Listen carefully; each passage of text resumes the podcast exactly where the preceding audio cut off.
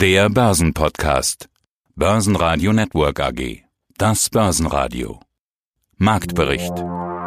Im Studio Sebastian Leben und Andreas Groß. Außerdem hören Sie Stefan Risse von Acatis zum harten Lockdown in Deutschland, der diese Woche startet, zur Weihnachtsrallye im D A X Kapitalmarktanalyst David Jussow von I G, zur Weihnachtsrallye an der Wall Street Jochen Stanzel, Chefmarktanalyst von C M C Markets, Journalistin und Buchautorin Jessica Schwarzer dazu, was Anleger in der aktuellen Zeit bedenken sollten, mit welcher Strategie man der Krise begegnet, erklärt Kapitalmarktstratege Carsten Roemheld von Fidelity und zur Frage, wie hart der harte Lockdown das Geschäft trifft, Vectron-Chef Thomas Stümmler.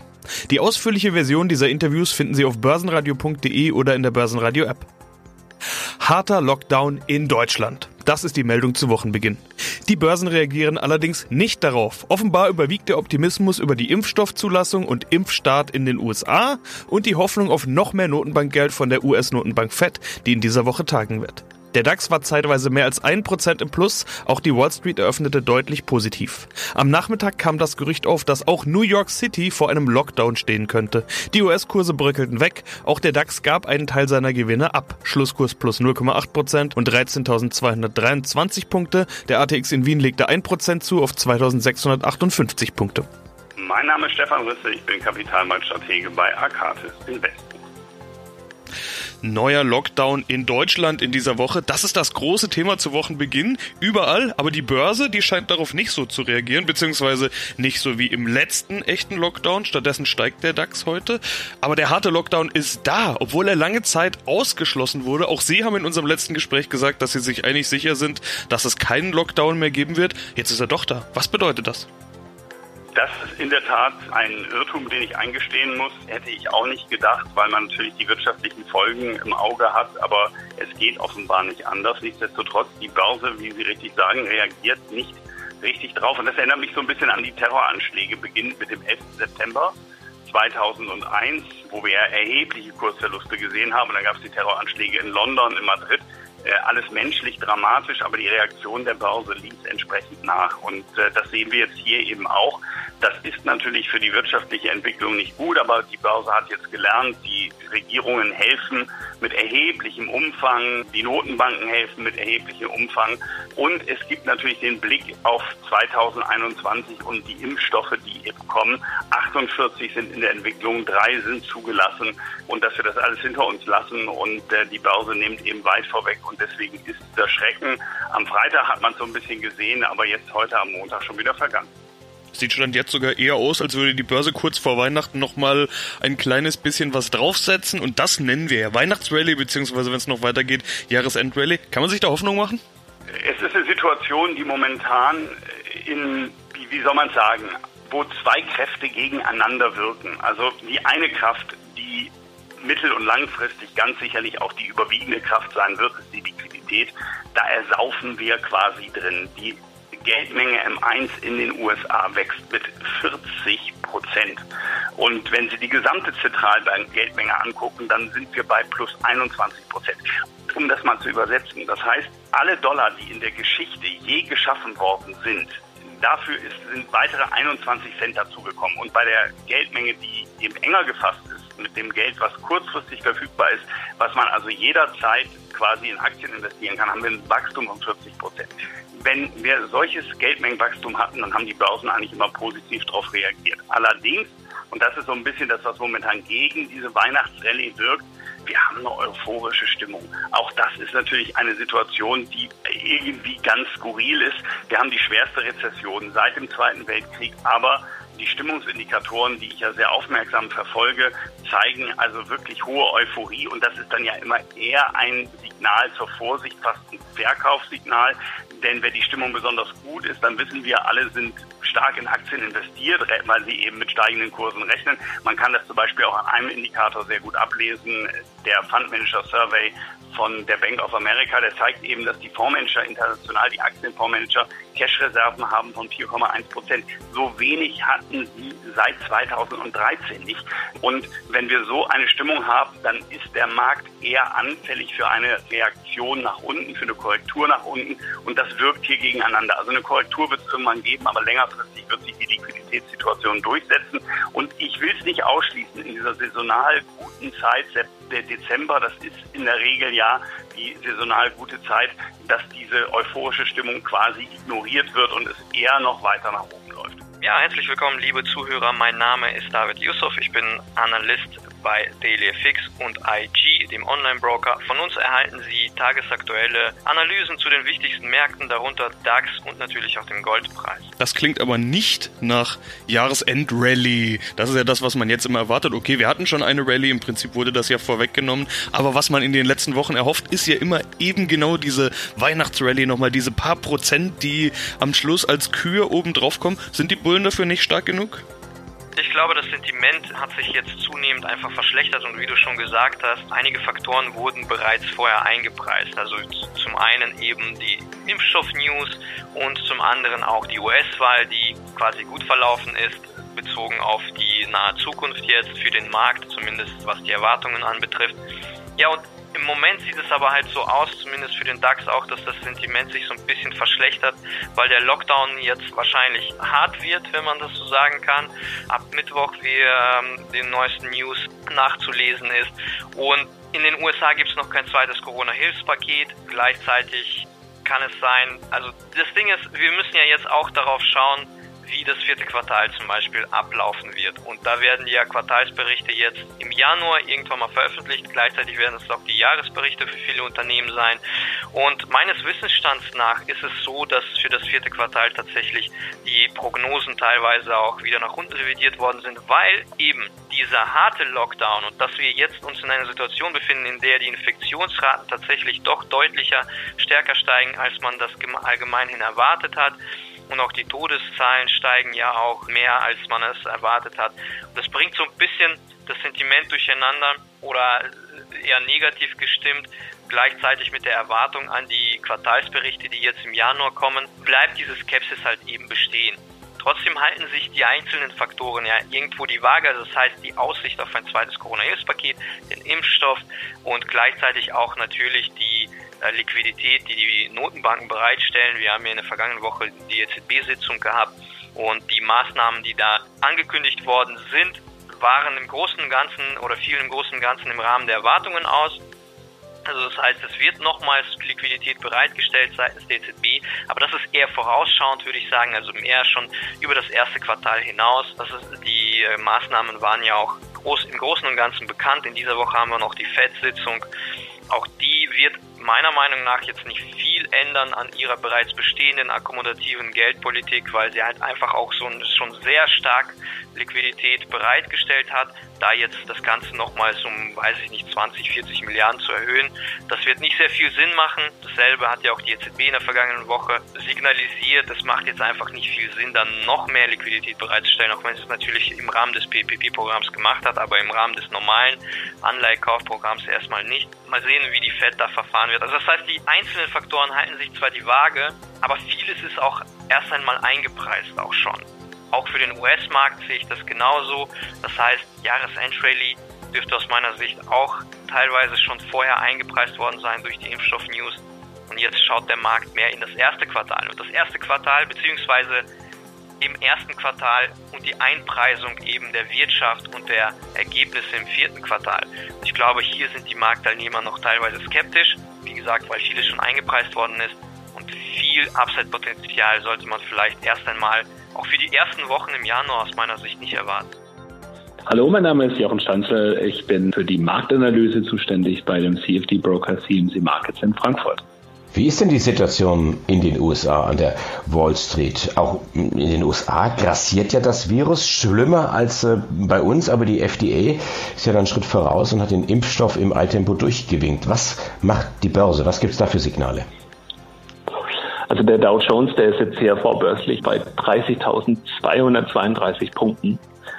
Und wir haben eben diesen Umkehr vom Freitag gesehen an einer charttechnisch sehr wichtigen äh, Unterstützung. Die liegt bei neunundzwanzigtausendachthundertsiebenundneunzig Punkten. Ja, das versucht der Markt ein bisschen hinter sich zu lassen, diese dreißigtausendneunundzwanzig Komma achthundertsiebenundneunziger Marke. Und sollte das klappen, Und heute könnten wir mit einer Aufwärtskurslücke in die neue Woche starten. Die U S-Notenbank wird diese Woche tagen. Die Saisonalität ist jetzt auch wieder positiv. Bis Jahresende ist eigentlich eine gute Jahreszeit, um Aktien zu kaufen. Also wenn man die letzten fünfundzwanzig Jahre vom Dow Jones übereinander legt, dann ab jetzt geht's hoch.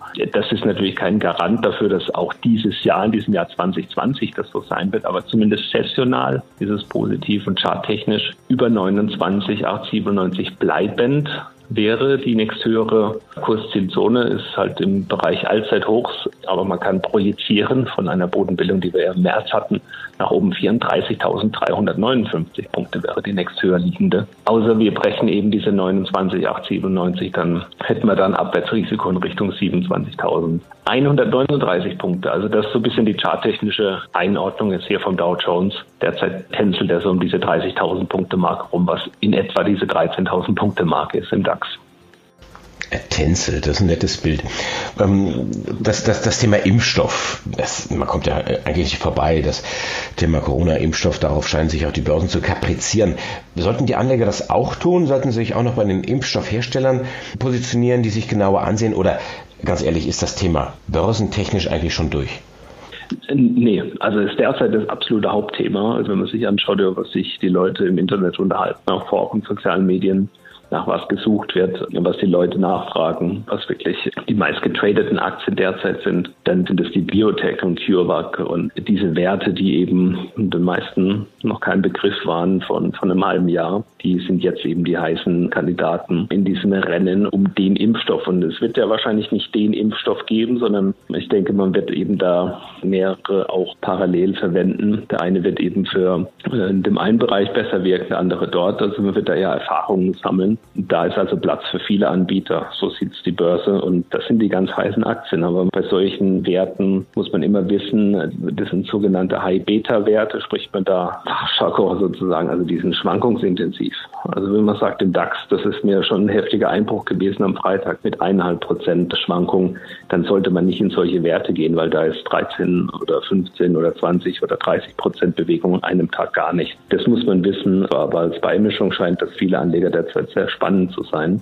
eben darauf zu setzen, wer äh, gewinnt dieses Rennen um den Impfstoff. DAX-Gewinner ist wenig überraschend die große DAX-Stay-at-Home-Aktie Delivery Hero mit plus vier Komma sieben Prozent, aber auch im M DAX und S DAX waren Firmen wie Zalando und die Global Fashion Group ganz vorne. Weitere Gewinner im DAX waren Covestro mit plus drei Komma zwei Prozent und Münchner Rück mit plus zwei Komma fünf Prozent. Verlierer gab es nur wenige. Stärkste Verlierer waren Continental mit minus null Komma eins Prozent und die Deutsche Bank und V W mit jeweils minus null Komma drei Prozent.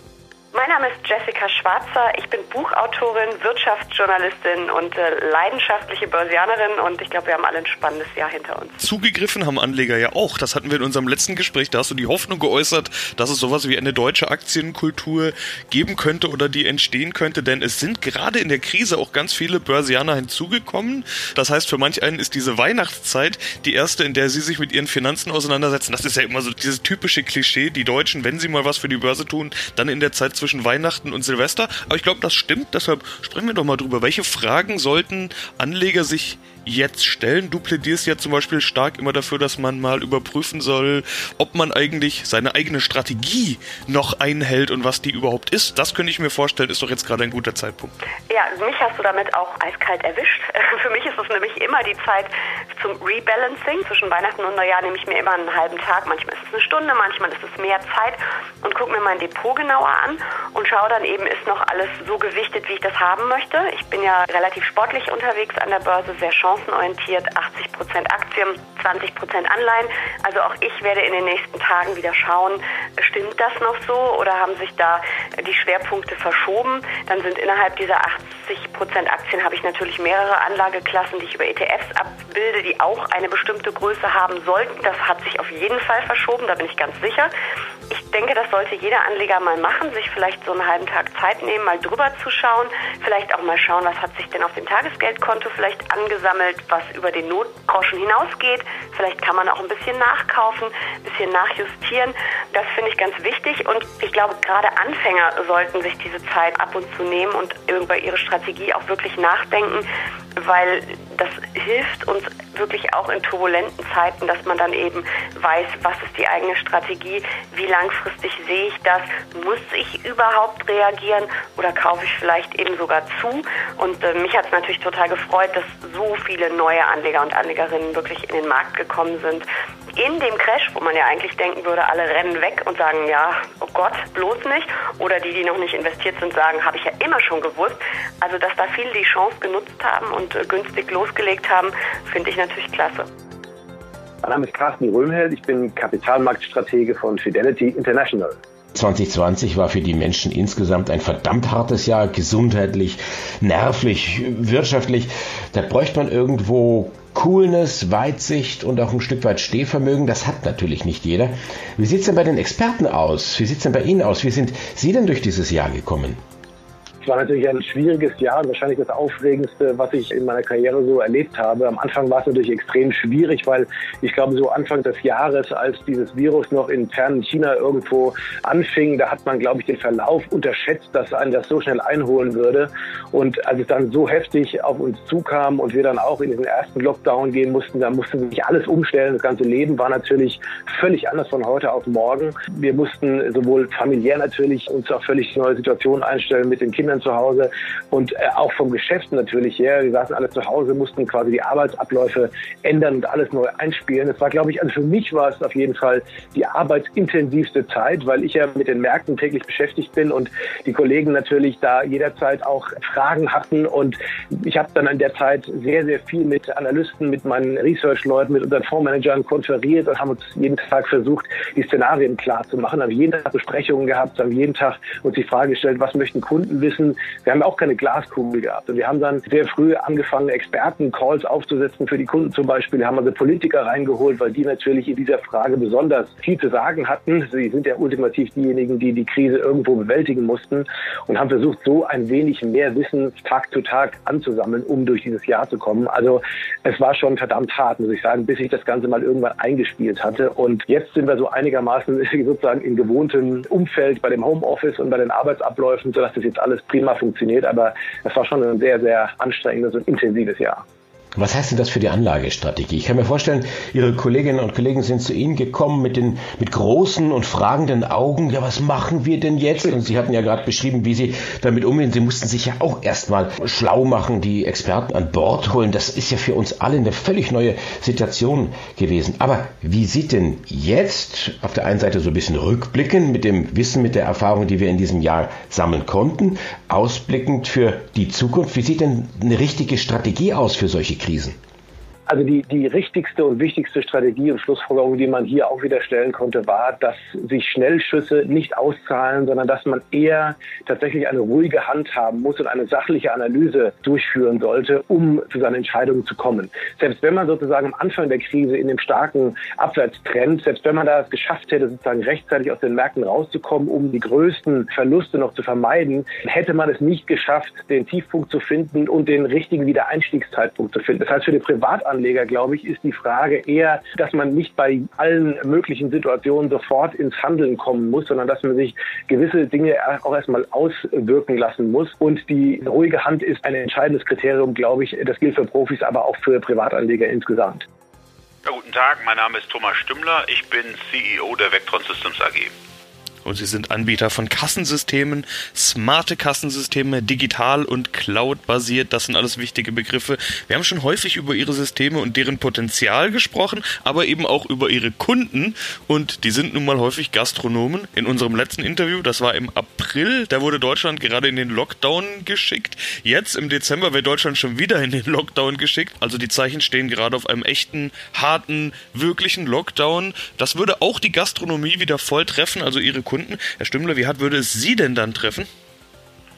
Also eins ist klar, solche Lockdowns, die helfen jetzt nicht zwingend. Wir haben ja, ja nicht nur Überblick, wie das in Deutschland läuft, sondern wir haben ja auch äh, Vertriebspartner in über zwanzig Ländern und Sie können eigentlich davon ausgehen, dass eigentlich überall aktuell die Corona-Krise die Gastronomie stark einschränkt und der Absatz von Kassensystemen ist natürlich dramatisch gesunken, weil wenn die Läden alle zu sind und keine neuen eröffnet werden, warum sollte man da jetzt in irgendwelches Equipment investieren? Also insofern hat das jetzt mit Sicherheit nicht geholfen und in der Gastronomie wird ja jetzt nicht erst zugemacht, sondern wir sind ja schon seit vier Wochen wieder in einem Lockdown. Der sollte ja anfangs nur im November laufen, jetzt ist es ja schon auf Dezember verlängert worden und bis in Januar hinein. Also insofern ist das natürlich jetzt nicht zwingend hilfreich, was den Absatz von Kassensystemen angeht. Dankenswerterweise haben wir parallel halt noch einen Effekt durch die fiskalische Umstellung von Kassen. Dadurch wird eine gewisse Sonderkonjunktur und Nachfrage äh, dann doch noch hervorgerufen, sodass uns doch noch gelungen ist, die Umsätze so einigermaßen auf einem ordentlichen Niveau zu halten. Aber für uns war jetzt mit Sicherheit das ganze Thema Lockdown und für unsere Zielbranchen nicht unbedingt vergnügungssteuerpflichtig. Börsenradio Network A G Marktbericht.